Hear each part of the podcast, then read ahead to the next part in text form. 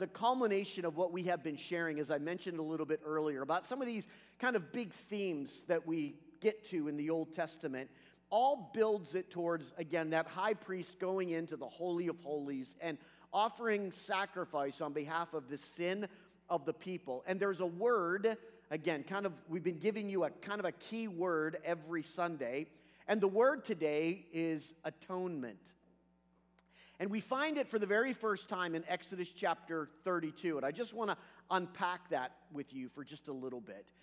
You see, the whole idea of really even our communion service today is really a, a vision to look back at the whole idea, the whole theme of atonement. Now, some have broken that word out to help us define it, that, that we can separate like a couple of words that make up that word, that what atonement does for us is makes us at one.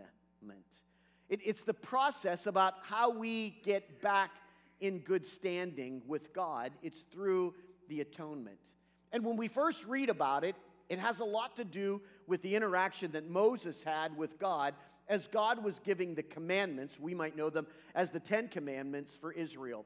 And, and we remembered that as when Moses went up into the mountain, that he was gone for several weeks, is that chaos kind of ensued, right, to all of the people. They looked to Aaron, Moses' brother, and said, He's been gone for a long time. We don't know if he's ever coming back.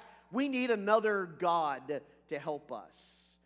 And so we realize that we read this first word of atonement as Moses is coming back down off the mountain. And really, in the moment, I'm going to read it to you from the Bible, but it would have probably been anything but a guarantee because of the chaos that was happening in the camp of Israel. How is it that God could ever bring these people back to themselves after they had gone off the rails in such a crazy way in which they did? It says that God's anger burned against Israel for their disobedience and their antics around the golden calf that was made. And God said this to Moses Now leave me alone so that my anger may burn against them and that I might destroy them. He said, Then I will make you, Moses, into a great nation. In fact, so what we see almost right from the beginning is God's at this moment just feeling like, you know what, I'm going to wipe Israel. Like, I've done so much for them, and just like so quickly, they turn their backs on me. Like, like I do everything for them, but the moment they feel like I'm not doing enough for them, they just turn and look for something else.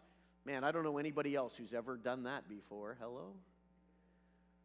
And God said, You know what? I just feel like I'll just wipe them off. And Moses, like he did in the days of Adam and Eve, like he did in the days of Noah, like he spoke to Abraham, he's willing to wipe everything out and start all over again. And that's what he said to Moses I will make you then into a great nation.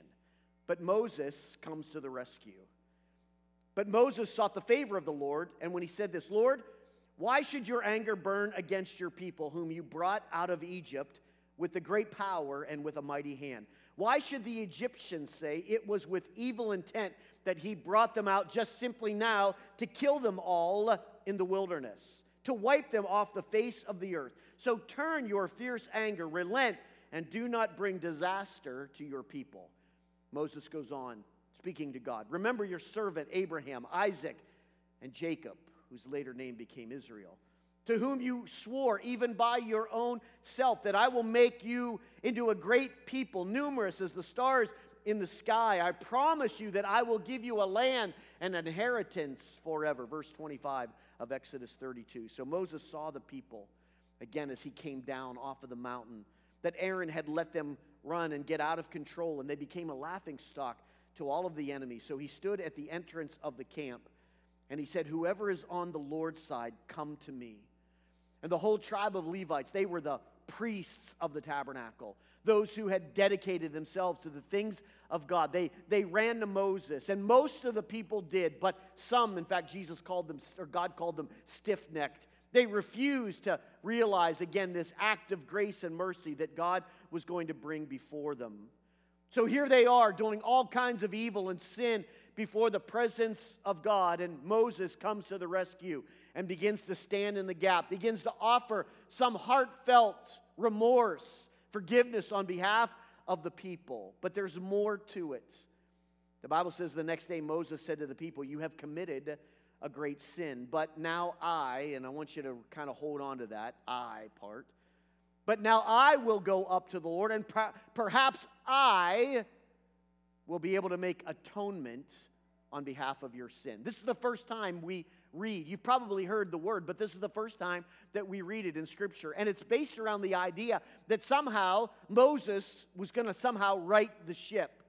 Maybe he felt some responsibility that, hey, I left and, and chaos ensued and I went before God. So somehow I've got to work to try to get this thing right. And, and so he said, let me see what I can do to be able to bring atonement, to get, to get these two opposing sides back together again. And that's really what the 411 of atonement is all about. What it takes to put something that is wrong right. And maybe that's the question today. So, Pastor, what's the 411 of atonement? What do I need to know? Well, here's the first thing that we need to know that being sorry won't do it. You see, to get us back to God, the fact is, is that our sorrow is not enough. I mentioned to you before, you see, damage had been done. The atonement was the price that had to be paid because something was broken. And although we can be sorry or remorseful, unfortunately, we recognize that doesn't fix the damage. It doesn't restore the relationship. And so I wonder, by way of question, what does it take to bring you and God? What does it take to bring us back together, to get God and us back to be at one? Well, there's a lot of people that have tried in some attempt on their own to answer that question. Like, how do I get good with God? How do I get an atonement in my life? Well, let me kind of tell you some more bad news. You can't do it on your own, although a lot of people try. In fact, probably you have tried. Depending on yourself won't do it. Moses went before the Lord as a good shepherd of the people. God gave him the task of getting them out of Egypt and moving him through the wilderness and over to the promised land. And I'm sure that times that Moses embodied this role. And again, he stood before the people and said, Let me go to God and see what I can do about this. He says this, but now please forgive their sin, O God. But if not, then blot me out of the book that you have written. I mean, Moses has taken this, I mean, full bore. He's taken one for the team, right? Like, God, these people, I mean, I realize this gap, this separation. And, and if you can let me be the, the middle guy, like if there is some way that I can stand in the gap on behalf of these people, I'll take it on behalf of the team. But God simply looked at Moses and to say, as valorous as that is, I'm sorry, Moses, that will never work simply because you're not good enough. And the truth is, is that for those of us that try to get to God on our own merit, the same answer, the same response is just as true. I'm not here to offend you, but unfortunately, you and I, we're simply not good enough either. However, a lot of people think, well, if I just do good, if I just do better than the rest, that, that somehow that, that God can take notice. And the fact is that God, I'm sure, can take notice of that, but that doesn't repair the damage. Here's what else is that our works don't get it done either. And a lot of times, and maybe not in this generation, but generations past, like we we're really good at being religious really good at kind of going through the motions, going through the antics. And, and we were just kind of either silently or maybe even publicly putting check marks on the wall like, look what I'm doing for you. How can you not affirm me? How can you not make that an opportunity for us to be at one? In fact, when we read the Bible, this is where Israel went about building that tabernacle that we were talking about. And it said that they worked t- almost 24 hours a day for seven months. I mean, to the minute of details to make sure that almost they're kind of explaining God, do you see what we are doing here to honor you? Do you see this temple that we are building for you? Do you see the hours that we are putting in? How is it that you could bypass me or bypass us after all of this? And this is, I think, if we boil it down, is what they were saying. You see, if we feel bad enough for long enough, then somehow that will bring us back together. And again, that's where some of us continue to live even today. Like, listen, I'll, I'll not only be sorry, but like, I'll, like, whatever it takes, I'll, I'll just keep extending this or I'll keep showing up. I'll keep doing all of this stuff, but yet the truth is, is that our heart remains unchanged. You see, what God was trying to show Moses, as much as he was trying to do his very best, it was still in the gray, it was still in the shadow of who was yet to come. On this communion Sunday, for us to realize that the only sacrifice that God was willing to accept was that of which was holy. The reason why Jesus came, that there must be a perfect sacrifice. But here's what Leviticus chapter 9, verse 23, it's just kind of a retell of this same story that's happening in Exodus. You see, the people, I'm sure, were lost in the moment to say, I, I don't know what else to do then. Like, if, like if, if Moses couldn't pull this off, if he couldn't be the mediator, if, if well, like if we can't work at it, if I can't do everything that, the above and beyond, if I can't work my way there, like I, what else is there to do?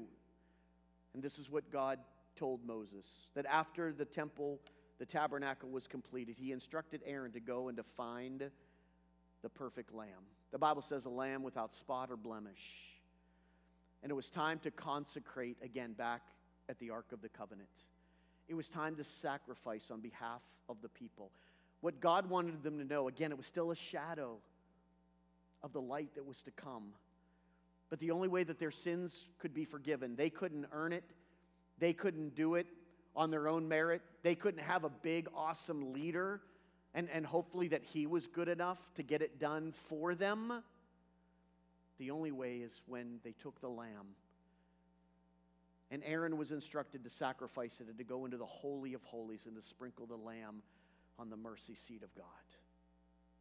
And the Bible says this that as Aaron went into the tent of meetings, it was often called, that as he came out after presenting the sacrifice at the Ark of the Covenant, that then Moses came and he blessed the people. And the Bible said, and again the glory of the Lord appeared to all of the people.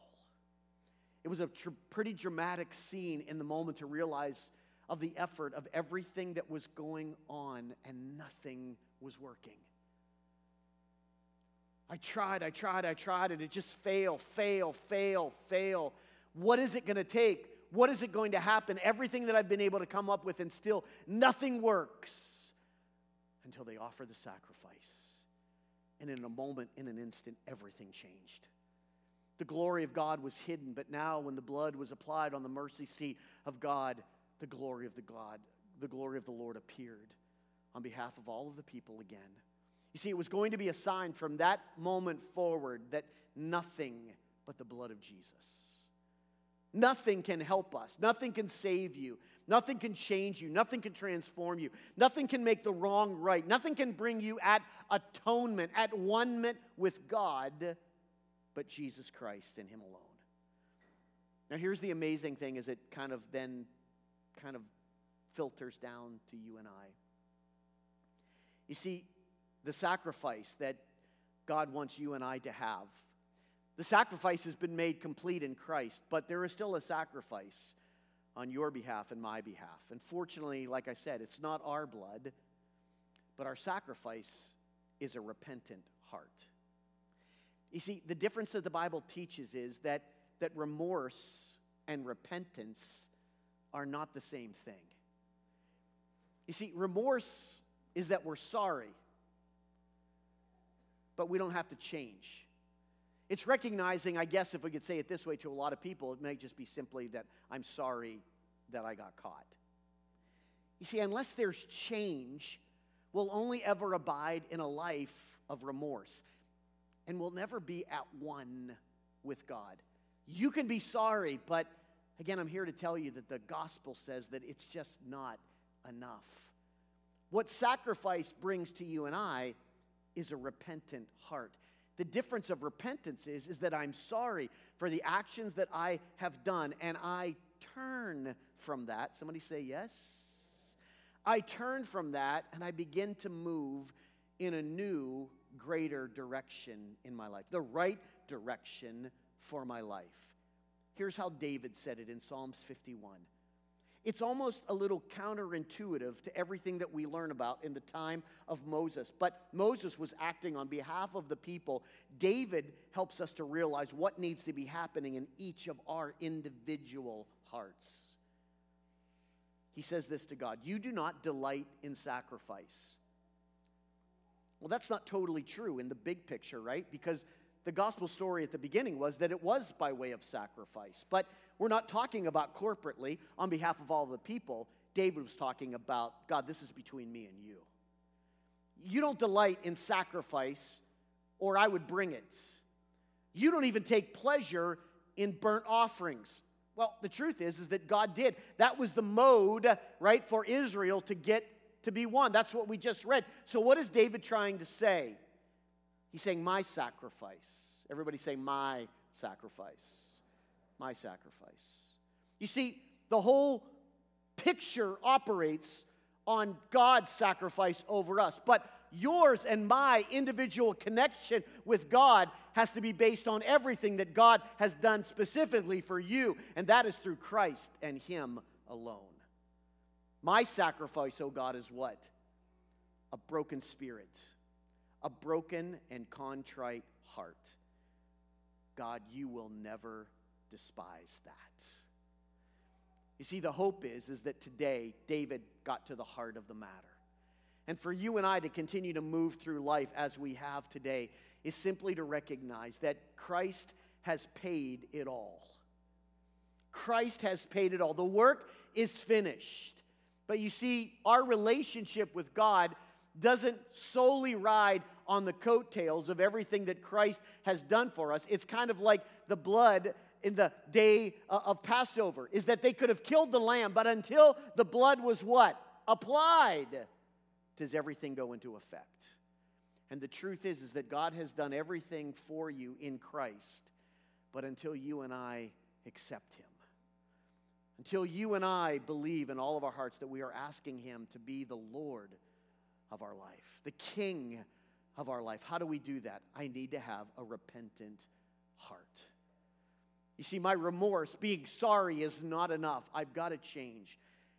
And my hope for you and, and me today is that when we come to the table, when we come to this moment of communion, and we really, as, as I think we've done the worship today is to recognize we honor what God has done for us, is that it's not based upon a service, it's not based upon some activity that we have done. It's based because today I went before God and I've asked Him, I need my heart. I need my heart to be right. Hey, Jerome, maybe you can come back with the band. I'm going to close with this today. I think that everything that we have experienced and everything that we have walked through personally today has been exactly how I was simply trusting God just for Him to direct our hearts and our lives. And I just want to finish by reading you just an amazing story. I'll just read this and we'll be done today. So, again, maybe just a little more moment of focus or attention to this. Early Saturday morning on November 12th, 1986.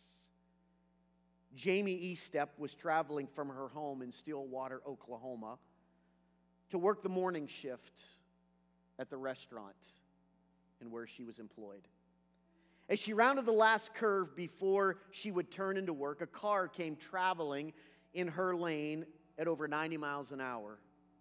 Jamie swerved but couldn't avoid the oncoming vehicle and was hit head on on the driver's side of her car a young, vivacious teenager with bright blue eyes and even a brighter future, was killed instantly. The driver of the speeding vehicle was Lucas Jones.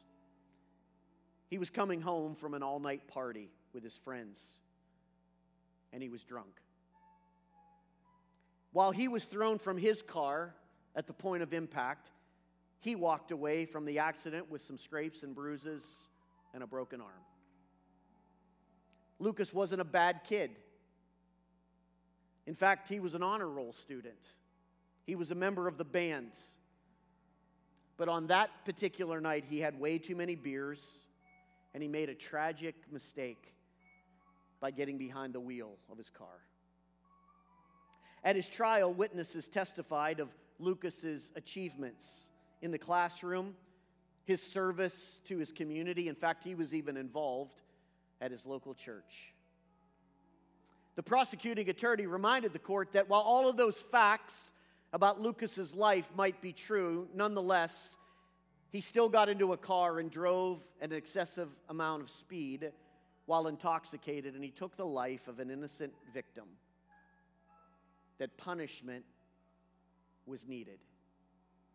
The court waited in anticipation for the judge's verdict in the case. And when the judge spoke from the bench, he said to a remorseful Lucas Jones, As the witnesses have testified, you are a decent young man. And from your own statement, I realize that you are truly sorry for the crime that you have committed.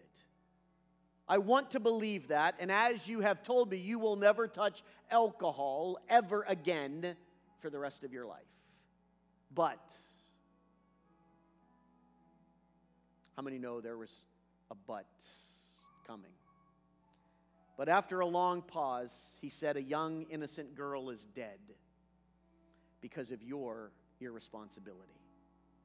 And there is nothing that you can do to bring her back. Her friends, her family are going to mourn her loss forever. So, along with his sentence of a prison term, the judge continued, and this is the part that got me in the story.